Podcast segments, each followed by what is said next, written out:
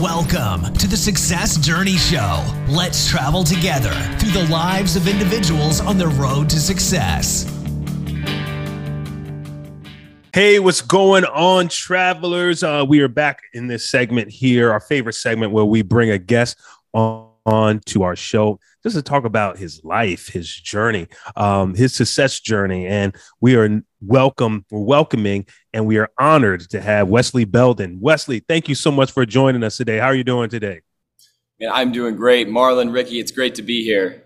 Like, yes, sir. Man, it's an honor to have you here, man. Why don't you start off by uh, sharing with our listeners and travelers from all over the world uh, just a little bit about yourself. Uh, sure. So yeah, I, I, love that that idea of, of traveling, right? Traveling through this world, traveling through this space, traveling through your own personal journey of growth and development. Uh, I think it's a really, really cool thing to to kind of evoke that idea of moving. Um, now, having said that, I've, moved to a lot of places in my life. Uh, I kind of had a, a non-traditional uh, childhood. I lived with a lot of different people kind of moving through, um, you know, through my childhood, never really kind of settled in a place. I lived in 18 cities in 10 states. Uh, mm. went, went out on my own when I was 16. Um, these sort of things, they teach you, uh, I guess, like a resilience, right? An ability to kind of adapt to new circumstances, to make new friends, to figure out what's different about this place and how you can fit into it. Um, it also gives you an incredible frame of reference for how things shift, you know, through through you know a geography, through a location, through you know like I mean living living in you know I lived in Vermont for for a year and wow. you know, I lived in South Carolina for a couple years and you see like these differences right after each other and it was you know it was just shocking to see that and then you know to see how like the world you know has changed um, when I moved out when I was 16 you know it was kind of a a handshake deal for rent on the first floor of a house. You know, I was paying I was paying cash every week, and it was just like that sort of thing wouldn't really fly today. Uh, yeah. and, and, it was just you know being able to kind of move out in that way or do that sort of thing. Uh, I think you were allowed to be maybe an adult sooner uh, back then than you are now, and I took mm. full advantage of that. Yeah. Uh, I've always been really interested in what's next. Yeah. Uh, what's what's the next process or thing? Um, I think when I started to find some stability in my life and started to really look around, uh, it kind of began what I look at as the the entrepreneur's journey, uh, mm-hmm. And that's like the the beginning part of that. Is you look at something and you say, "Hey, you know that's stupid," uh, and then you get maybe a little bit more developed, and you're like, you know, I think I would have done that differently. Yeah. And then you yes, kind of get to the point where you're like, I am going to do this differently. And so that's kind of, I think that journey that, that lends me, you know, through that. Um, and, and, that's kind of the underpinnings of, of my early professional career. Uh, I went to school, I studied sociology and chemistry as a double major with a minor in anthropology. Uh, and hmm. so, what do you do with this? But get into finance. so, yeah, yeah, yeah, yeah, yeah, yeah, yeah, yeah, yeah. So, so I, I, you know, I went out there and I did what I could to try and find a way in to, to get in there. And you know, I found somebody willing to take a, a, a risk on somebody like me. Uh, and that made a big difference, you know, and, and that was, you know, a big, a big shift or pivotal moment in my life, kind of having, you know, that mentorship or at least that chance to try something new.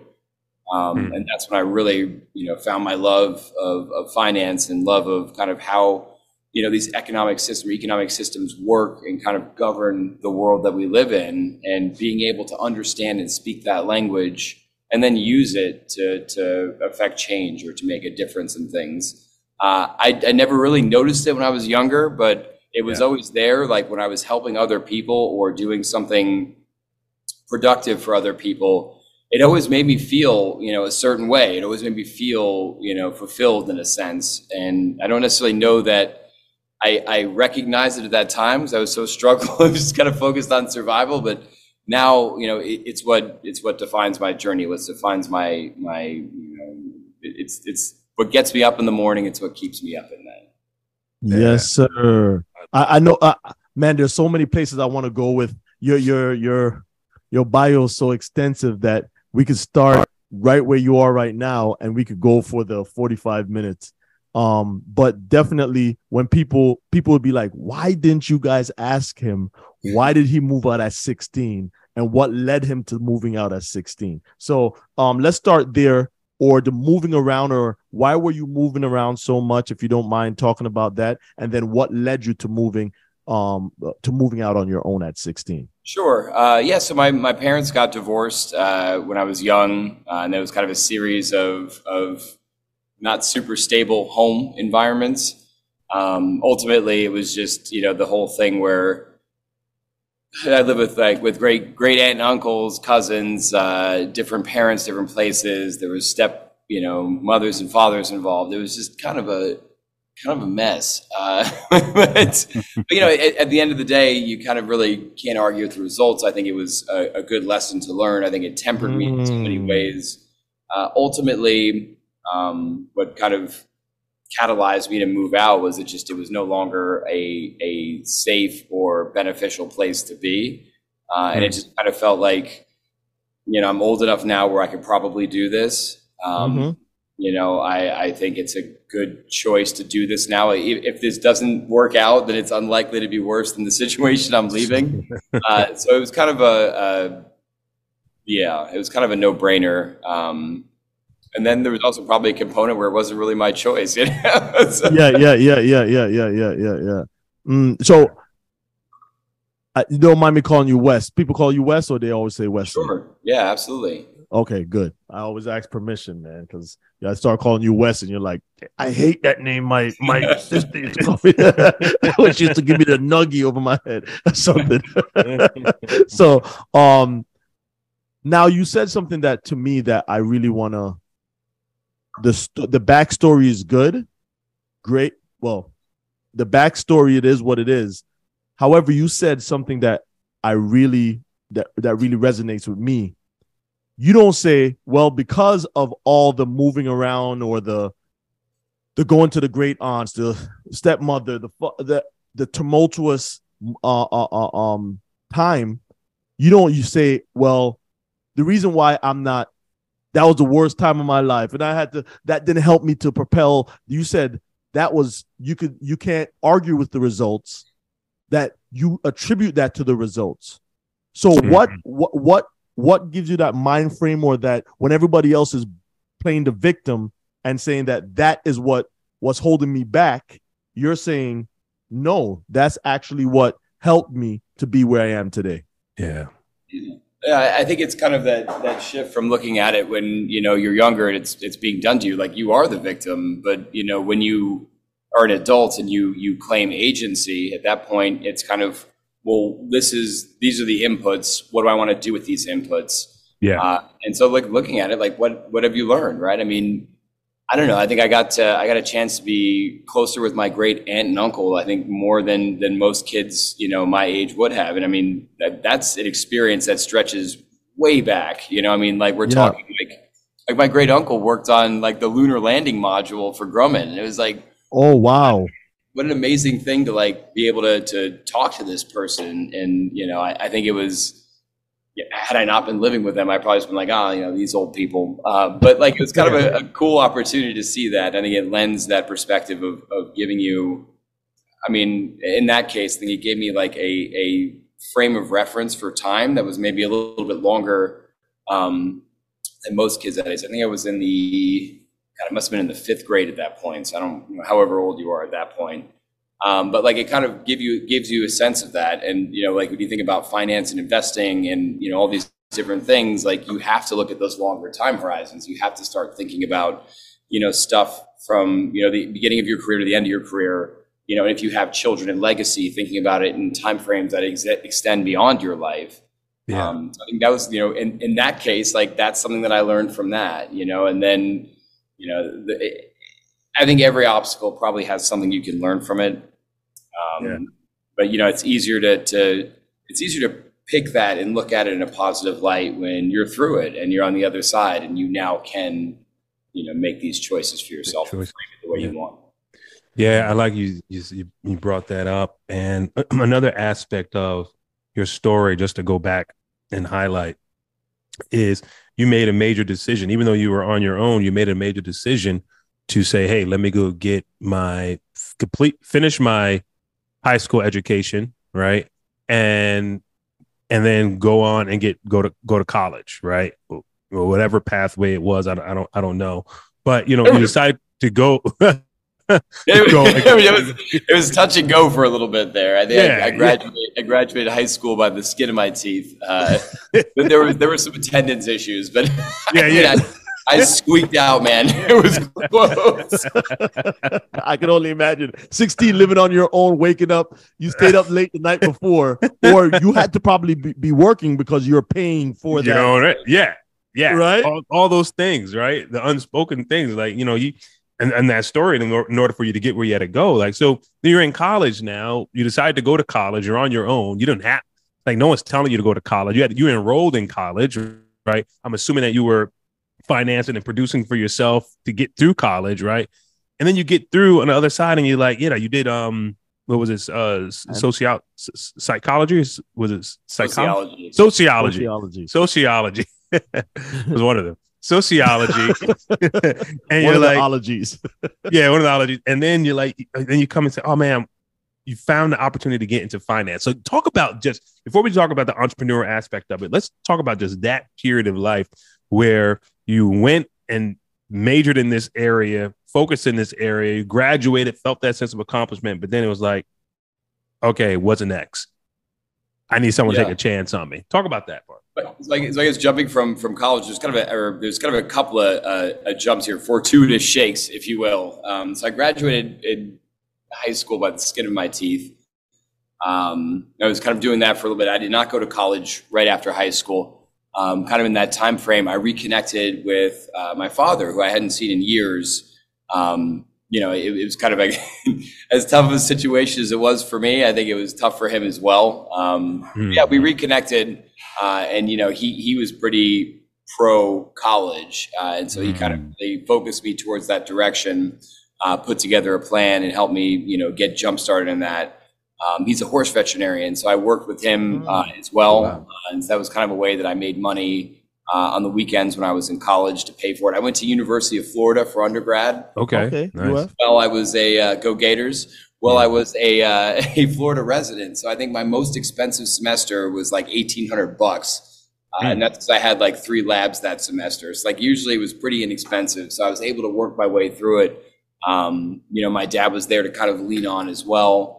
Um, but yeah, it was a really, you know, really kind of interesting place in time where you started to feel like, hey, you know, there actually are other people I can kind of lean on or maybe count mm-hmm. on in some sense.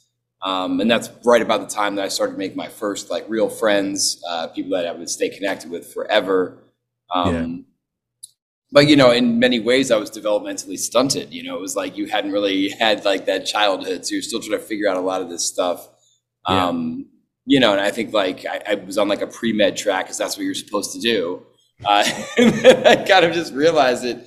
It really wasn't for me. Like, you know, yeah. I looked at it. It didn't. It didn't. I mean, I thought it was so interesting, but it just didn't really like spark in me. Like, you know, the the way of saying I want to do this for the rest of my life. Yeah, you know, yeah. Like leaving the library, you know, every night at close. I'm looking around and like, if I don't go to medical school, one of these people is going to take my place. And like, is that going to be the worst thing in the world? I mean, like, am I, am I going to be, am I going to be less good or better at following like, you know, a recipe to, or a protocol or procedure to, to perform this thing? Like, I don't know. It just didn't really like sit with me in that sense. I wanted to figure something out that you could have maybe more locus of control and then maybe a far reaching mm-hmm. you know, mm-hmm. perspective. So I took some time and I really thought about it. And that's kind of when I started to like really, I forget why. I think it was something through school, but I like subscribed to the Wall Street Journal. Uh, and so I had like oh, the New York wow. Times, the Wall Street Journal was like delivered to my house every day. Uh, and so I was like reading it. I'm like watching this stuff, how it like works through and like, you know, the Times is great. Uh, but like the Wall Street Journal specifically at that point, you were seeing like all of this reporting that was kind of like forward indicating. And I'm like, because this is meant to be like a financial paper, they're allowed to take like these degrees of freedom, which I thought was really interesting. And like thinking about this in the sense that it's trying to predict the future, you know, or at least, you know, an aspect of it to then understand and, and share a, or I guess a vision of what the future yeah. Be. Yeah. I don't know. It's wild. I really like fell in love with it. I kind of wanted yeah. To, yeah. to figure out how I could do more of it. Oh hmm. man, I love it. I love it, man. I I, I want to pause right there to all of our travelers because I'm hoping you're you're getting a sense um, from Wes here because that the appetite for wanting to find something that fit you right? You you saw early when you were assessing, like, man, you know, yeah, you could have kept going to the library, you could have kept staying, you could have kept studying, you could have forced it. I, I believe you could have forced yourself through it, right? Uh, but really taking that time to pause and say, man, is this me, right? But then taking the initiative to try to search for things or look what makes you excited. Like try, connect with that thing that makes you excited. You reading these these news, these papers, Wall Street Journal, uh, um, New York, New York Times, right?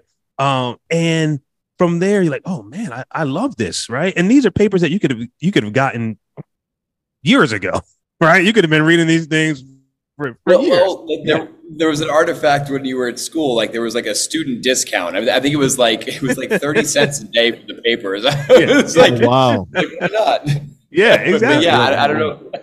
yeah, yeah. So man, so you get on, you start saying, "Oh, you know what? I really want to go in, into this. I love this finance, man."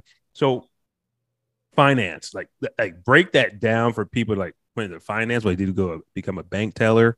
or like you know like talk about that for us that so aspect. i had absolutely no idea how to go about doing this right yeah. but you know i was like all right well let's let's pound the pavement let's figure it out let's uh, talk to as many people as we know like in this space um, mm and you know, I talked to everyone that I could find that was in that space. People that were applying for jobs. You know, it's super cutthroat. Yada yada yada. I'm like, okay, well, I'm not really like what they're looking for based on you know on what I've gone to school here. So I better find somebody that I know to like give me a, a contact. And so you know, I just kept asking around, and you know, finally found somebody that was willing to give me a shot at an internship. And you know, I took a shot on the internship. I don't think there was a lot of expectations there. Um, but you know, I was the first one there, the last one there. I asked a lot of questions. I made sure that everybody, whether I was working with them or not, you know, I knew them and they knew me, and we had conversations. I would take people out to lunch, so all the things that you know you should be doing, but like sometimes it's kind of a pain. Uh, I did all these things, and I really liked it, and I was interested in it. Like uh, at this point, I was doing a summer internship. I think I was working uh, supporting compliance on uh, a few different collateralized loan obligation portfolios portfolios, like those things that blew up the economy. Uh, that, mm. Uh, but it, it, was you know it was so fascinating to me to figure out like how that fit into the place. And then you know there's the other side of the the investment you know firm that was putting all the money to work in fixed income because it's less risky and more whatever. Yeah. It was owned by an insurance company, so they had to manage their risk and where their their assets were. So that was a really interesting lesson to see the difference between liquidity and then the difference between risk and so on and so forth, and how that plays into a larger picture.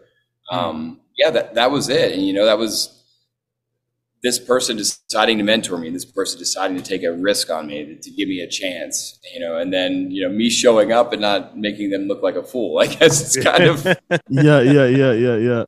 Uh, so you went through the liquidity, and you went through um fixed income or fixed finding the the the the insurance side had to find somewhere to grow the money but make sure it was risk averse right so yeah can you c- can you go through that for people that don't understand? First of all i don't know if you deal with life insurance right? Because but i'm sure you do because you go through how to make somebody their generational wealth which life insurance is a path.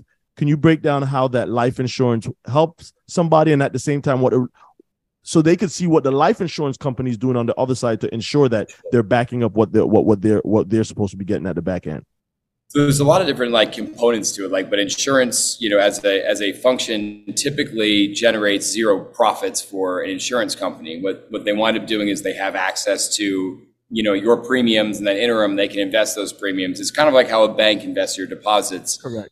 Um, but because they are an insurance company they have to make sure that what they're investing in uh, is going to be safe enough, secure enough, and then have proper maturities to ensure that they never get into a situation in which they can't um, satisfy their their liabilities. Right? They can't satisfy your claims. So if you know your your grandpa passes away, they need to make sure they have enough money for his life insurance policy. Or if you you know total your Honda Civic, they have to make sure they have enough for that. Uh, or on a larger scale, if Hurricane Katrina happens, they have to make sure that they're going to be able to liquidate uh, enough systemically um, to be able to make good on those those things. And that's really you know kind of how a lot of this stuff shifts is thinking about where you need to park money to then get as much yield as you can uh, make the money as secure as possible, uh, and then also making it liquid in case something like that, happens. Uh, and so that was a really interesting education to see that, um, you know, that difference. Because I mean, looking at these things, like we were ripping like 20% returns, and like, why isn't all the money here? like, well, yeah, yeah, yeah, yeah, yeah. In, case something happens, you know, and, and, it was really interesting. And shortly thereafter is when the the you know the financial crisis of 2008 happened. Uh, and so like seeing that, like understanding how these systems work, these these intertwined, I call them uh, tightly coupled, weakly weakly structured, independent or interdependent systems. Like one thing collapsed and then the next thing collapsed. It was just so clear that it was a contagion through and through. It's not too dissimilar to what we've seen recently with you know these regional banks and SVB. Yep. SVB. Yeah. Yeah. Uh, and again, like getting back to the idea of ensuring that your your your uh, investments have the proper maturity to match up with your liabilities, and that's really you know kind of one of the core tenets of insurance investing, um, but maybe would have been a nice thing for people at SVB to be focusing on a little bit. yeah, don't buy don't buy stuff that uh, uh, uh, uh the inflation is going to affect you very much. But um, so now being that you're you're able to see what went through at 2008, right? Being on the financial side, how comfortable do you feel with what's going on right now that there won't be another crash or are you saying there's going to be another crash? I know there's crashes in some areas, but just like for me, and I'm, I do not want to lead the the answer. For me, I know what, what when 2008 happened, it was like the for for a less of uh, a better analogy, how how um uh, house of falling cards or uh, how do you say that? Uh, is that I'm saying it right? House of Cards. House of Cards. Yep. One card built on some shaky sand. yeah, yeah, yeah. Exactly. So it wasn't really even that one vertical fell and then all of them just start falling.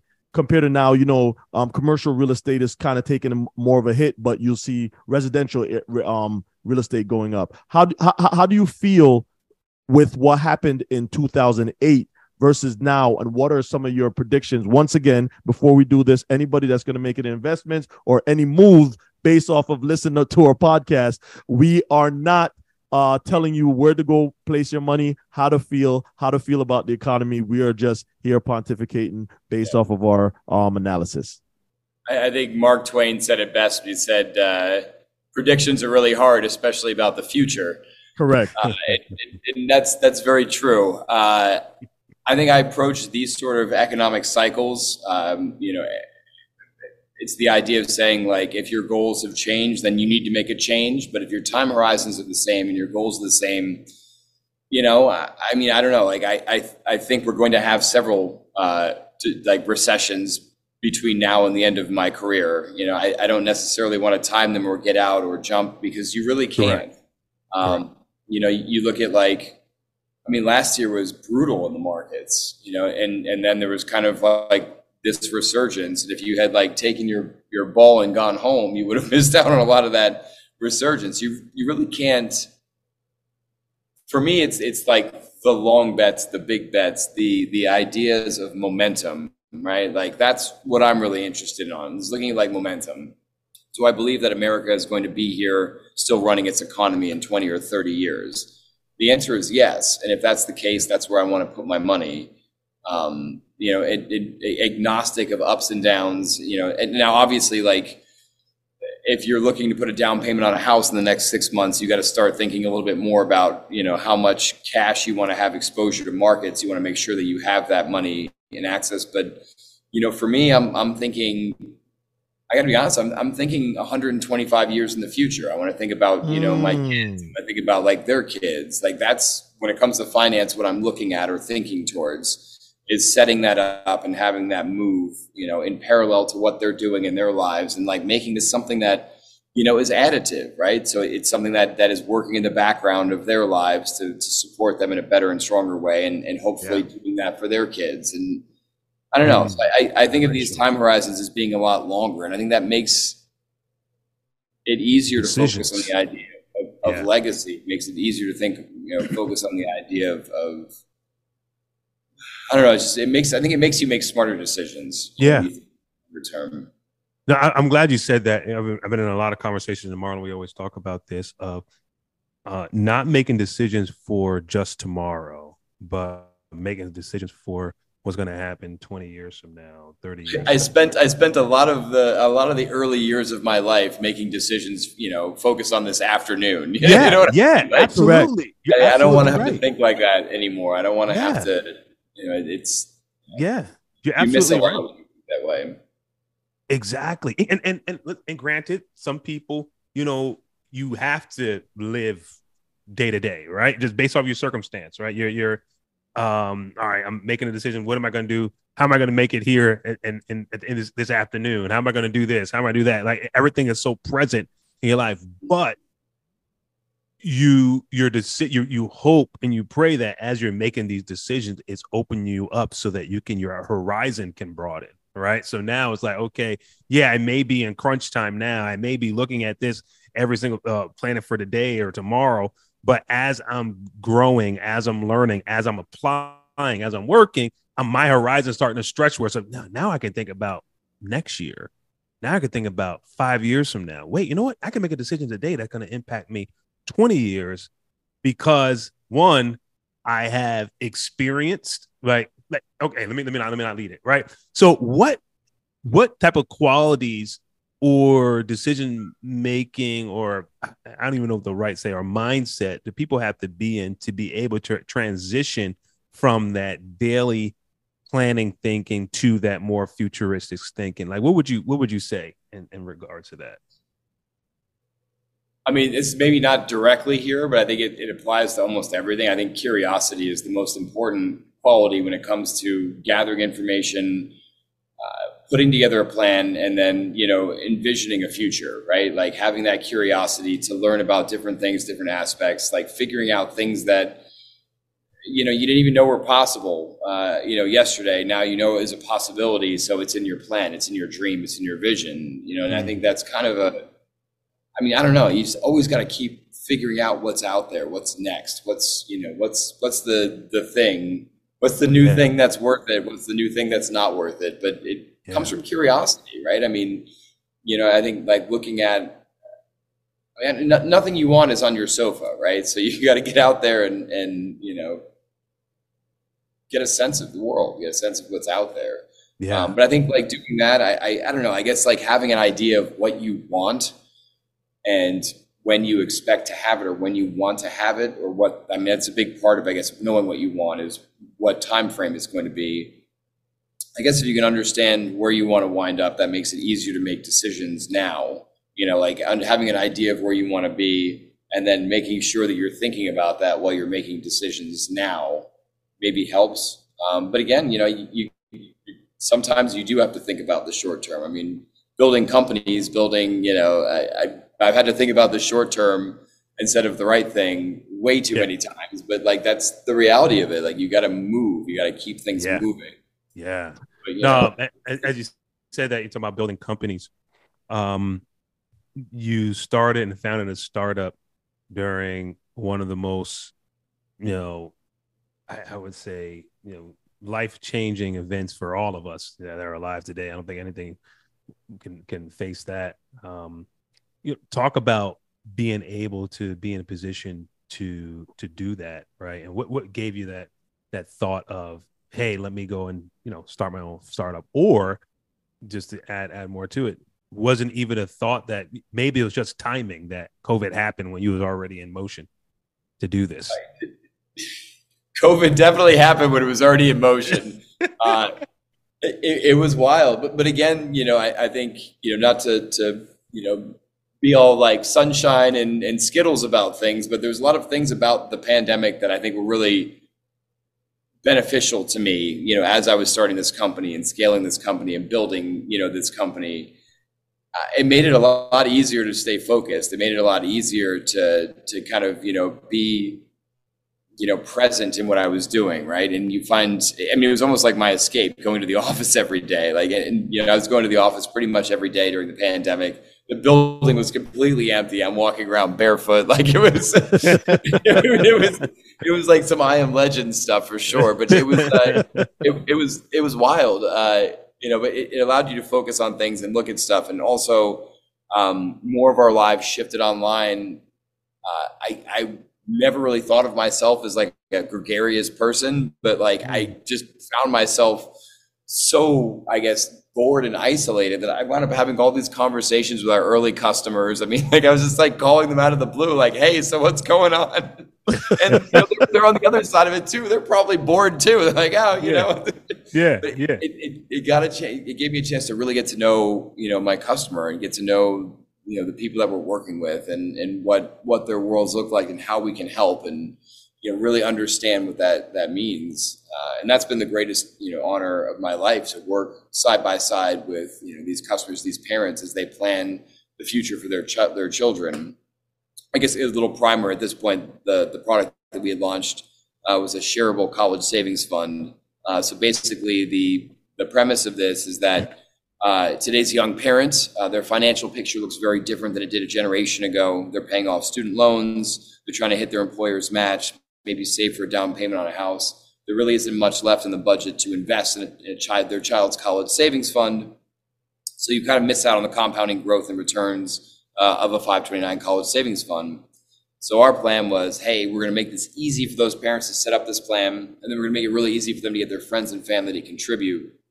Uh, and so we just launched this product as quickly as we could, mostly for my friends and and you know who were having kids at that time, and you know, we started scaling it out there and, and getting in front of people. And we had this crazy adoption. People were wow. signing up for these plans, getting them. They were inviting their friends and family to contribute. During the pandemic, I think more and more gifts were going online instead of, you know, like physical gifts. Yeah, yeah, yeah. Online. So that was a huge boon for us. Uh, yeah, it, it was wild. And like you start looking at the numbers, the average 529 plan has less than 1% of all deposits being gifted. In our plans, that number is closer to 60%. Mm. So you're talking about parents that never would have had this plan with dollars in it that never would have been there, compounding and growing over time, ensuring that those kids, when they graduate college, they'll graduate better than our generation did with less yep. debt or free to pursue what they want to do. And I mean, what's better than that? You know? yeah, yeah, hundred percent. It, it just got us going. It's like, yeah, yeah, a hundred percent. Because I'll tell you, a leg up. You know, I'm military, so I did all my college. I have my MBA, but I done all my college in the military, so the military paid for my college. My wife, she she's a basketball player basketball star. I'll say it under my breath, right? Sure so, it is. she she got a she got a chance. She got a chance to go to college for free, right? D one, um, e, um, ECU went to ECU for free and, and and played ball there, played ball overseas and stuff like that. So we we together we have no college debt. However, some of my other friends they're doing great like financially. Me. But th- yeah, talking about me, Wes. Hey, I, Wesley, I said some of my other friends. I didn't name no name. Oh, Ricky. I didn't say anything. talking about me, Wes. Yeah, like, man. yeah. Right. They they they they they they're doing great for themselves, but they still have that that the grim reaper of that college debt is still on their head, yeah. and that well, is I mean, it's 43 million Americans with 1.75 trillion in student debt. I mean, it, it's Ricky. Ricky, you're you're in good company. There's a lot of us yeah. out. There, you know, it's it's. so so the early plan. I'm gonna tell. I'm gonna tell this. If you are listening to this and you're just like you're like, oh man, I love the story. This is the part that you stop, and we usually do this at the end. But I would like for you to even go more in depth. Tell us what's the name of the product, where they can find it, everything. Before I know we're gonna do that at the end, Ricky, but I just feel compelled, like no, right no, here, you do it right now. Let, yeah. let, us yeah. rock it out because a lot of the I think this will help a lot of parents. Yeah. Yeah. Uh, so so that product is called Scholar Raise. You can find us at scholarraise.com. Um, but that was the the first product. That was kind of the catalyst of getting to understand and and you know know know these parents and really understand this larger subset. I mean, we are saying like how it's different for young parents today. Well, you know what? It's different for young investors today. You know, mm. when you look mm. at, at, at how how you know wages have remained rel- relatively static uh, mm-hmm. in the mm-hmm. face of, of you know uh, healthcare, childcare, uh, education, living expenses, food, energy, all of these things have outpaced, you know, all the things you need to be middle class, right? All these things like have just dramatically outpaced uh, wages. Um, and when you look at this, it doesn't really square, right? Because like productivity has continued on its upward march, but wages have not kept pace with that productivity. So that money is recapitalizing somewhere. Um, it's probably the United States equities market. So we, we were trying to like understand how we can help more in this space, help this unique, you know, this unique audience. And one of the things that was continually cropping up as we were having these conversations during the pandemic uh, was, you know, talking about like how their parents, you know, they would save twenty thousand dollars, something like that. They would go to the bank, and the bank would give them a note for half a million. They buy a house for half a million. You know, 30 years later, that house is worth 1.5, and they have this incredible nest egg, or it's 200,000 and now it's worth 800,000. It was just basically this unbelievable exposure uh, to a large asset that appreciates over time. You know, yeah. and you have the added benefit of not having to deal with rent and so on and so right. forth. It was though where you live. Uh, well, increasingly, that's less and less likely for this generation as they move to cities yeah. where real estate has become so expensive. You now have mortgage rates going up, um, which means it effectively increases that um, that note, which means that you're having to buy a less expensive house, which means that house doesn't exist anymore. And it's just kind of this really, really rough situation where that accidental accretion of, of equity and wealth is no longer happening for this generation. Yeah. Uh, so we're building a product where we're basically producing that same sort of wealth creation, but instead of using a house for real estate, we're using the United States equities market. So we are doing for stock ownership what the mortgage mm. did for home ownership. And it's really okay. just a way to turbocharge these compounding returns for this young investor early in their, their wealth creation journey. Mm. I, li- I like it. So now this is this. So I'm gonna I'm gonna be on this side. I'm not I'm not knocking your product. I'm not saying anything bad about your product. I'm I'm I'm showing the people. So when if they're like, oh, uh, when they hear you explain and answer the questions that I'm gonna present, they'll be like, okay, let me call Wes tomorrow because uh I need him, right? So what you see is a lot of um uh, uh, uh um a lot of a lot of um what, what hedge funds steered away from really uh, some of them even steered away from going to the market and they steered to the housing market because and building out a whole com- um, complexes developments and everything like that.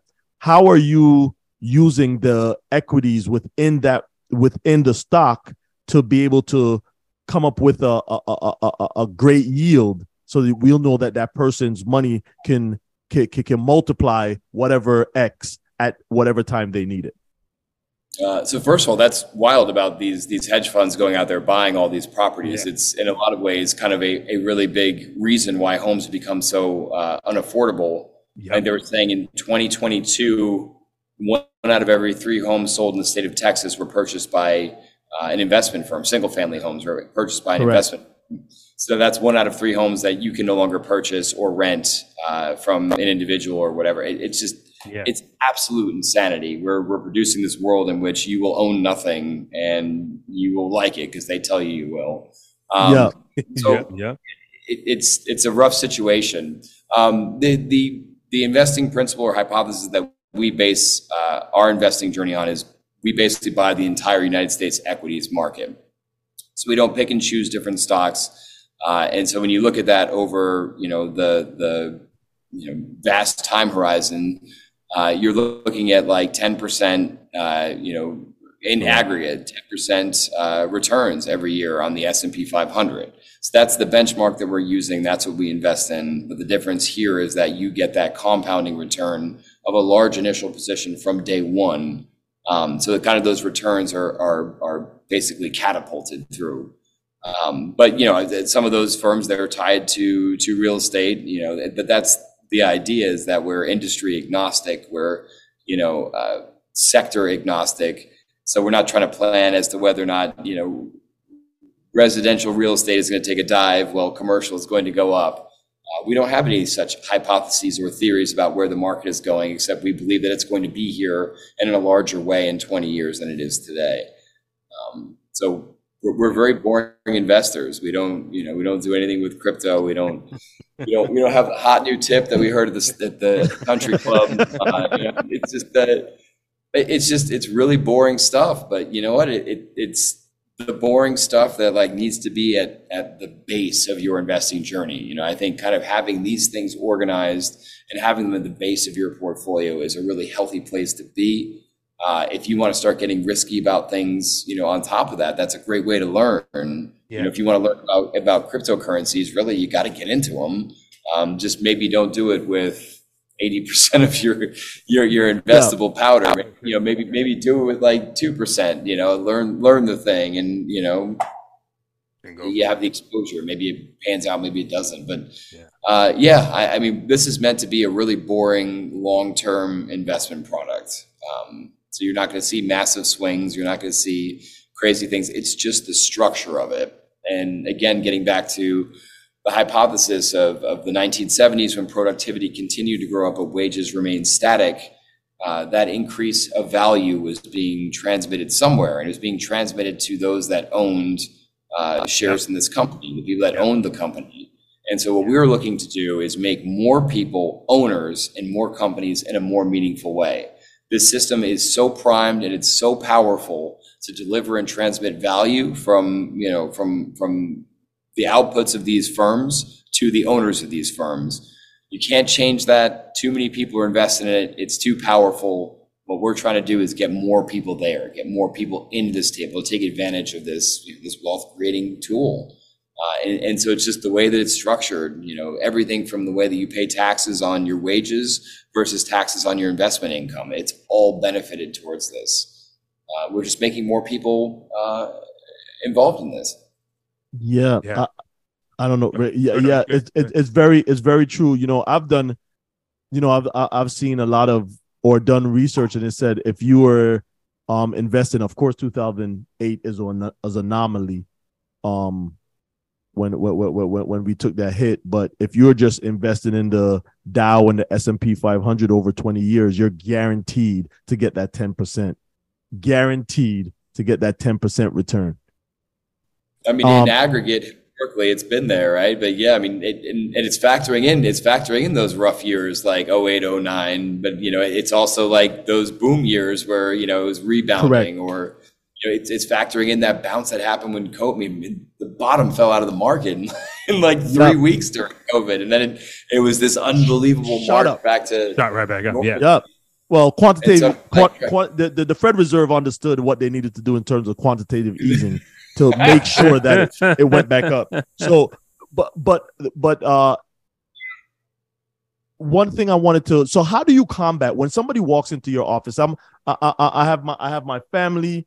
My wife is dressing her sundress and she's looking all sweet. And I'm like, babe, today we're going down and and we're gonna have Wes talk to us and he's gonna have us invest. But before, while we're in the car, we heard Dave Ramsey say, "Pay off everything," and uh, do it right now. And that's how you get financially free. And then when you sit down in front of you, the wife is saying, Well, he's talking about 20 years, babe. And I just heard this guy talk about we could get financially free in in a year if we just pay off everything, pay off everything, pay off everything. How do you combat that, or what do you uh, how how do you what, what do you do in order to help that family understand where they are and how they're supposed to get to where they're supposed to be financial freedom? So I mean, you, you got to look at it and say like everything everything has a cost, right? There's an opportunity cost. There's uh, there's a real cost, right? So that uh, that note on your car has an interest rate. That interest rate is something that you're paying for not paying that off, right? There's a note on your house. That interest rate is something you're paying for not paying it off, right? And so you can rush to pay all of these things down, uh, and you'll be out of debt. And I think we can all agree that's a much better place to be than being in debt but you also have to look at it in the, the greater sense of the opportunity cost, right? We were mentioning that for something like the S&P 500, it's an average of a 10% return every year. Now, of course, good years, bad years, but in aggregate, that's a good rule of thumb. So if you look at it and say, okay, my my my mortgage has I don't know 3.9 on it, right? Mm. So maybe letting that money sit there and cost you 3.9 Well, you can put other money into the market that's yielding something like 9% or 10%. The spread is the difference. And it's looking at the idea of, of trying to get to zero uh, or trying to get, you know, beyond, right? Like get, get past the space. Like, yeah, it's just, it's something you have to look at. And, and again, it's, it's a very personal thing. It's what you're comfortable Yes. with. Some people, they, some people cannot, you know, they cannot relax or, or sleep if they're in debt.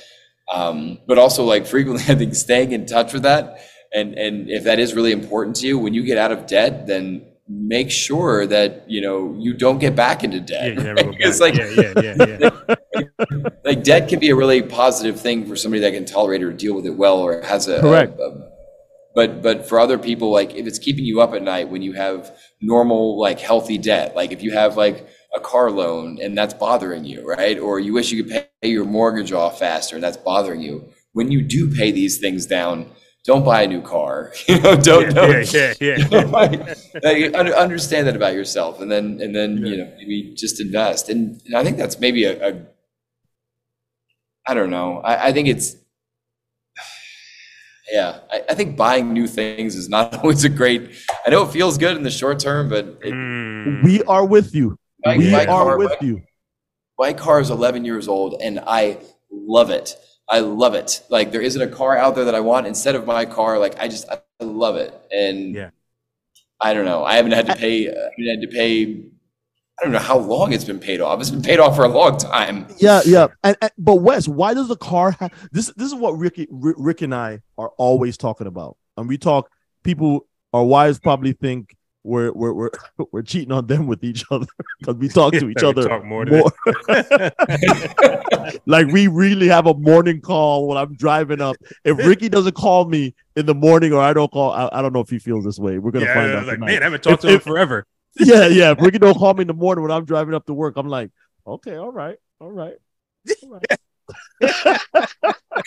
I'm gonna have some words with him. But uh, but Rick and I feel like why does a car define you? Like why if I'm driving a 1991 Honda Accord and it works, do you think that I'm not successful just because I'm in a 1991 Honda Accord? But I can afford, like you said, I can afford to do other things. Why do you think people that that mindset is? What what what what what what you think drives that? I mean, I, I think it maybe stems from, you know, the 1950s were very much a car culture. I think that kind of persists. But I think more recently, I think we're less of a car culture, but we still look at cars as a status symbol along with everything else. Yeah. Uh, we, we've created this this consumer. I mean, we've always been a consumer based economy, but it's really, really become Really more up, yeah. You know, you look at like the algorithms on social. Um, it- it's just it's incredible. Like the the influencer lifestyle. You see all these different things, and it's like you have a greater sense of what is out there. Meaning, you have a Mhm. greater sense of where What you don't have. what you don't have. Yeah. Um, But you know, also the same sense, like like looking at what you you have that is what you don't have, and then the benefits of it, right? Like Yeah, the benefits of not having a car note. Like, I mean, I don't know. And, and you you look at it and, and say, I mean, again, here's the creativity, like envisioning yourself and and trying to really put yourself in that position of what it would feel like to buy and have that new car six months down the line when you're making that that payment versus the car that you currently are driving, which maybe is less exciting, but like doesn't do that. I, so I think having that that ability to envision that and really get a sense of of what's going to make you happy um, instead of just kind of what's what's you know what's looks sharp and shiny right now. Um, again, it's that long term thinking. But you know, we're, we're we're really bad at this. I think we're really really bad Really? at long term thinking. We're really bad at you know. I mean, I mean like even like compounding returns. That's the basis of of our new product Everyone understands compounding returns, but you have to visualize it to really actually understand what I'm like. You get it. Your money makes money, The but rule of 72, but you but don't want to do it.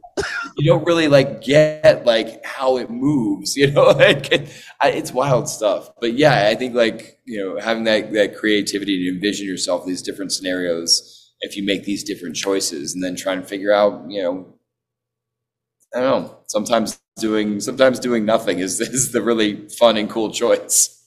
Yeah. Mm. Yeah, man, I, I love this Wes, man. This has been this has been a great conversation. Um, Marlon and I we talk about these aspects of life all the time, and sometimes I think we even overanalyze and try to figure out why people are doing this or not doing that, and um, which is another whole study in itself and conversation. Um, but I, I love the aspects and what you really touched on today.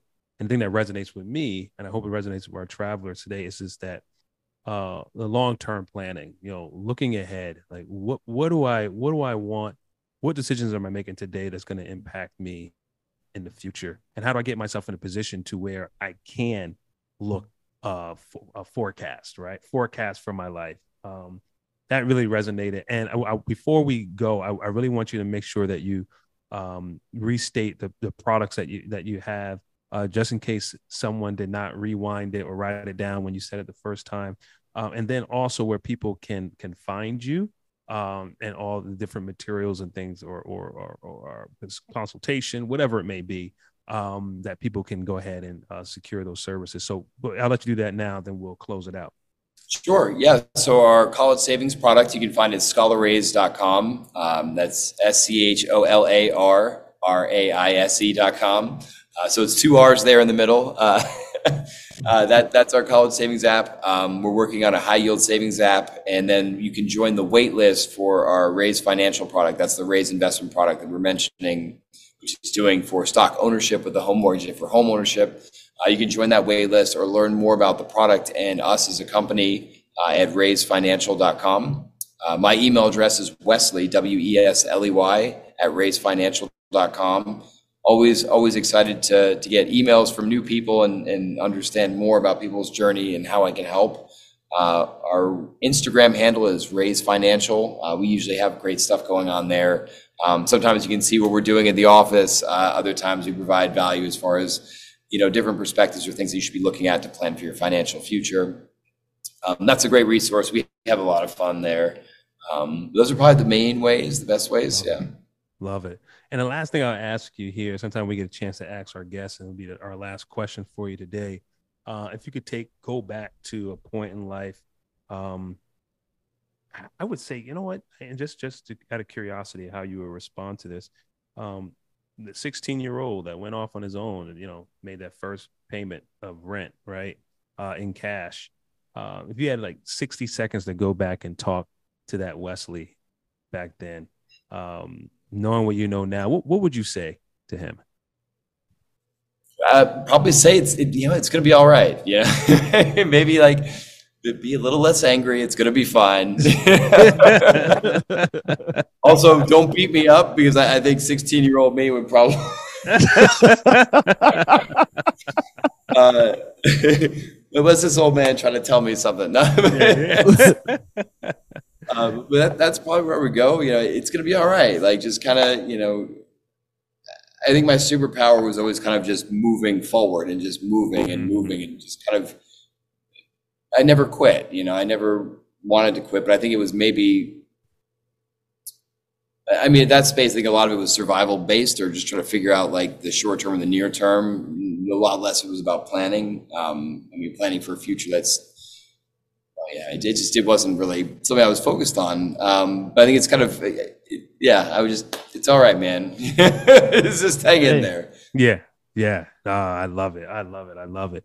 Hey, um, travel man, we, we are coming to the end of another show, man.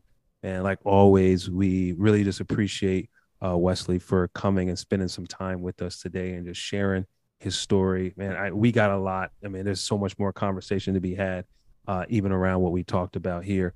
But why don't you guys take a moment, go go to his website, go to his social media, go check out the the products that he has here. Um, if you're not in a position to do it or you not need and you're listening to this I, I, guarantee you there's like five people in your phone right now that definitely need uh, to hear this episode so why don't you just share this with them so they can hear it and they can put themselves uh, on a better track. But we're going to let you guys go today and let you guys know that we will be here again next week at the same time on the same place on that Success Journey show. Everyone have a good one. Peace. All right, one love. You've been listening to the Success Journey Show, where your dreams, drive, determination, and diligence are the foundation to success. For more information, check out thesuccessjourneyshow.com. The Journey Squad is here helping you to your destination.